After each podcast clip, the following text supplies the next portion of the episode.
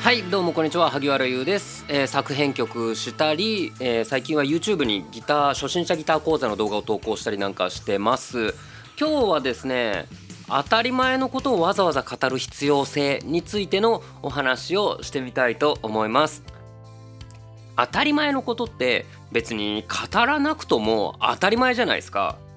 だからそれって別に言う必要なくねっていうまあご意見あるんですけど僕は言う必要ありありだと思っておりますっていうそんなお話ですね。やっていきたいと思います。あの当たり前って僕結構この当たり前っていうものに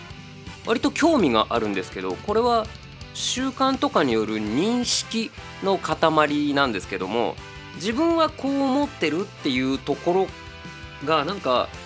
みんなもそう思ってるでしょみたいにななんか発展しちゃってるやつこれをなんか当たり前と言ってるような気がするんですね。つまりこの当たり前って人によって違うじゃないですか。朝何時に起きるかっていう当たり前これ人によって違いますよね。うん。夜何時に寝るかの当たり前これ違うよね。あーやべえ。全然関係ないけど洗濯物干しっぱなしじゃん。うん後でしまうっていうのこれ忘れんだよなきっと。うんちょしまうからちょっと一瞬待って。はいただいまありがとうございます。えーと何ですか、えー当たり前のことをわざわざ語る必要性についての話ですね。そうそうそうそう。人によって当たり前が違うのでつまり自分の中での、えー、と習慣とか鉄則マイルールみたいなのはいいんですけどその当たり前を押し付けちゃうとこれ良くないと思うんですよ。えー当たり前を当たり前でやり過ごさないっていうのがコミュニケーションの基本な気がするんですね。うん、だからじゃあ当たり前のことをわざわざ語る必要性ってつまりこの自分ルールをひけらかせっていう意味じゃなくてそこは言わなくてもわかるよねっていうところって本当に合ってるかなみたいなのを一度えっ、とすり合わせる必要があるよねみたいなこの話し合いにおいてはそうだと思うんですよね。うん、だからその朝8時までに起きられないんだけどみたいな時にいや8時は早くねえだろ起きろよみたいなのといやいや自分はあのこういうこれまでの習慣があってとかいやいや自分あのあれなんすよ朝方4時まで仕事なんすよっていうのとかで人によっても当たり前が違うしっていうところでもそうだしえちなみにじゃあ起きようってなった時にその目覚ましはかけてるんですよね？いやバカ当たり前だろそんなの。なんでそんそんなん聞くの？当たり前じゃん。起きれない起きれないっつってんだから起きる努力はしてんだよ。目覚ましぐらいかけてるよって。いやいやいやいや。そうじゃなくてこの話し合いの場としてはまずその目覚ましをかけてるってとこから話進めるでいいんですよねっていうこの前提条件の確認じゃないですかっていうタイミングでなんかその初歩的すぎるとちょっとイラッとする人っていうのがいるんですよね。あれはなんか不思議だなーって僕はちょっと思っちゃっております。うん、これあの一定数いますね。あとはその えっと それこそ僕 YouTube に初心者さん向けの、えっとギター講習動画みたいなを投稿してるんですね150本ぐらい。うん、でそうするとちょいたまにねコメントいただくんですよ。何当たり前のことをドヤ顔で語ってんの？みたいな。なんかそうやってお叱りを受けるんですけどもこれいやダメなことっすかね？みたいな。あなたにとっての当たり前はえー、そりゃねその僕の初心者向けの動画って本当の初心者向けだからチューニングはした方がいいよとかそういうレベルなんですよ。ドレミファソラシドってここで弾くんだよみたいなそういうレベル。でこれって確かに当たり前なんですよ。ででもさそのあなただってそこできなかったことありますよね？みたいなそういうのをなんかこうなんかそんな当たり前のことをドヤ顔で語るなって言われてもいや でもここここ知らないと次の段階に行けなくないっすか？みたいな感じなんですよ僕あのあの有名な曲を弾いてみようみたいな動画もちょいちょい出すんですけどそこであちなみに一弦っていうのはこっちの細い弦のことねとか言ってるんですけど多分そういうのもイライラさせてるんじゃないかなと思うんですよ。あの当たり前すぎるじゃないですか。曲を弾こうって言ってるのに一弦がどっちだか分かんないっていう人そうそういないと思うんですけど。でもうんと本当に何も知らなくてさっきギター買ってきたんですけど何から弾いたらいいの？あじゃあこの曲え弾けんの？みたいな感じで見てくれてる人もいればギターやってみたいな。なんか難しいのかな。ギター買うと高いんだろうな。えこの曲とかって簡単って本当みたいな感じで見てくれてる人もいると思うんですよ。なのでそういう方のためにえー、っとこれが一弦だよ。これがピックだよ。音を出すってこうやるんだよっていうのって当たり前すぎるけどなんか教えてくれなきゃ分かんないじゃないですか。なのになんかここはなんか、えー、4弦3弦のダブルストップででダウンダウンでからのブラッシングしてからアップここがシンコペーションですみたいなこと言われても分かんないじゃないですかなのでそういうところを当たり前でえーと、やり過ごさないようにしようって僕は思ってるんですね。そのさっきも言ったけどやっぱコミュニケーションの基本だと思うので当たり前を当たり前としてやり過ごさないっていう。うん、なので僕の動画を見てうんと見終わった直後もしくは見終わってから練習した1ヶ月後2ヶ月後に見てくれた人にとって当たり前になればいいんですよ。そのうーんそうだなコードチェンジとか F コードとか結構ね難しいのは難しいんですけど初 申し訳ないんですけど初心者さんにとっての難しいってあのもう弾けるようになっちゃえば全然難しくないんですよ。その F コードが弾けないって言ってるとあの僕らは例えば一応ギター弾くの仕事なんですけど仕事にはならないし仕事にしてない人でも F コードなんてさらっと弾ける人えっ、ー、と何万人もいるんですよ。でもだからっていや F コードって書いてあるんだからさっと押さえろよ。それは違う。F マイナーセブンスはこうやって押さえろよみたいな。それではいはいポンポンポンポンはいおしまいっていう感じには僕はしたくなくて。だからそのこの曲の弾き方を教えてくださいみたいな。これ動画にしてくださいって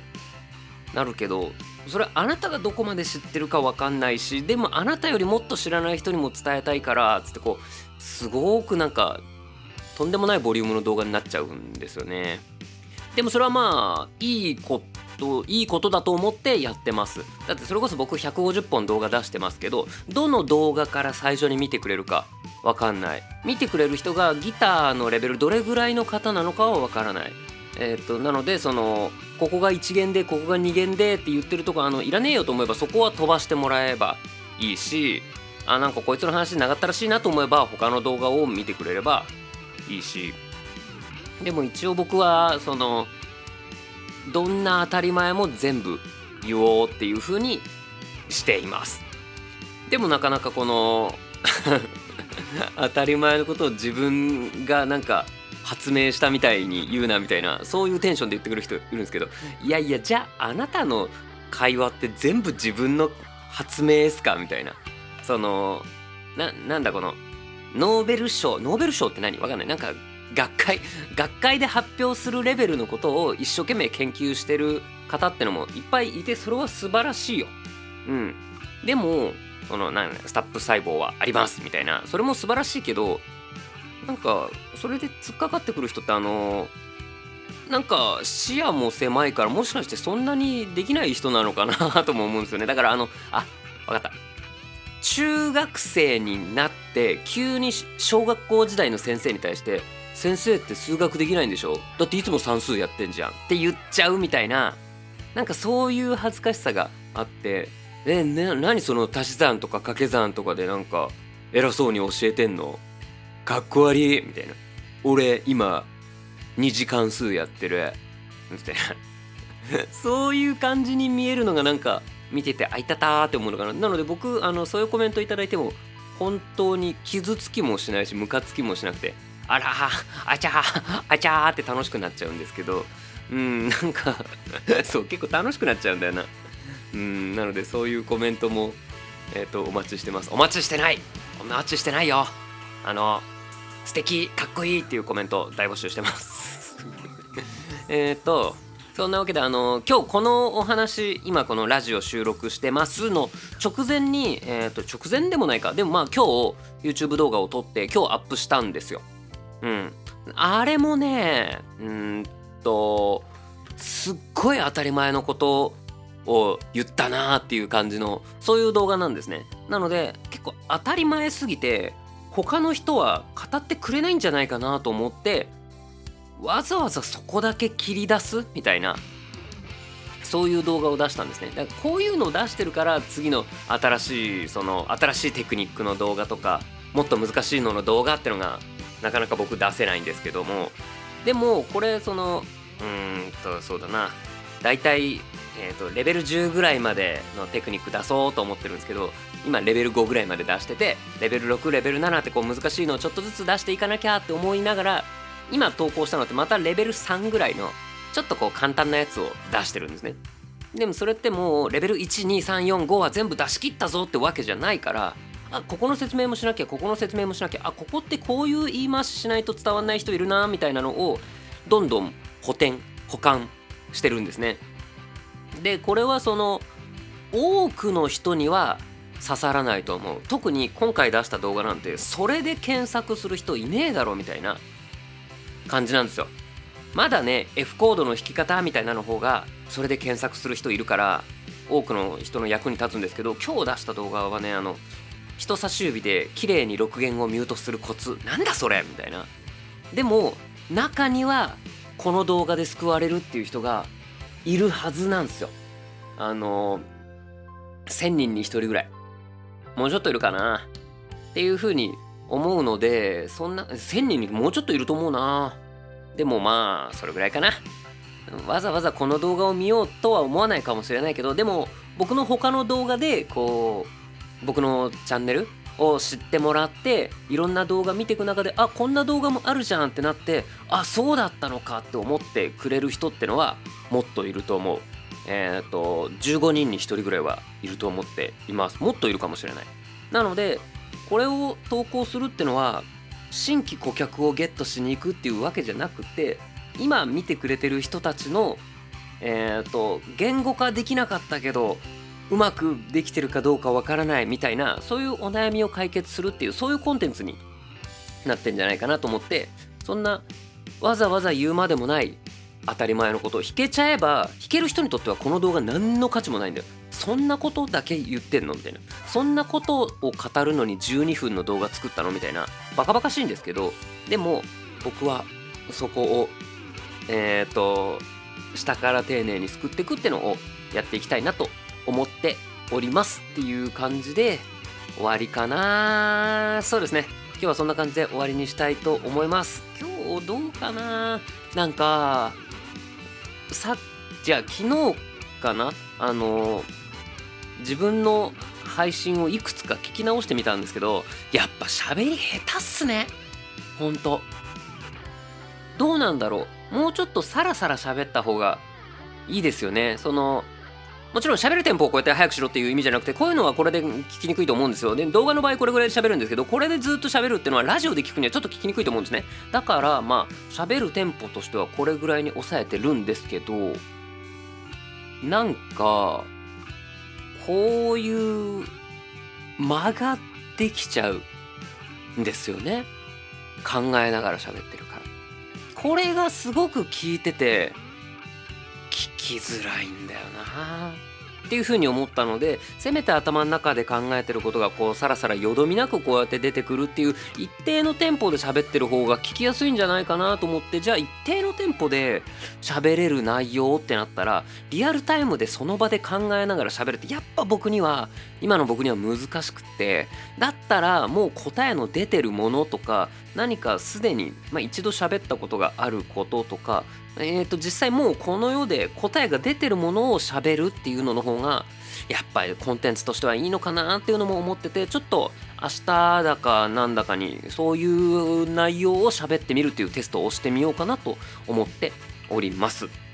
うん、まあなんかこうエゴかな？自分のフィルターを通して喋りたいみたいなのがちょっとあるんだよな。なんだろうこれ。内面を知ってほしいっていうわけでもないし俺の考え方に共感してくれってわけでもないと思うんですけどなんだろうこの語り手ぶっちゃうんですよね。これがちょっとうんどういうのが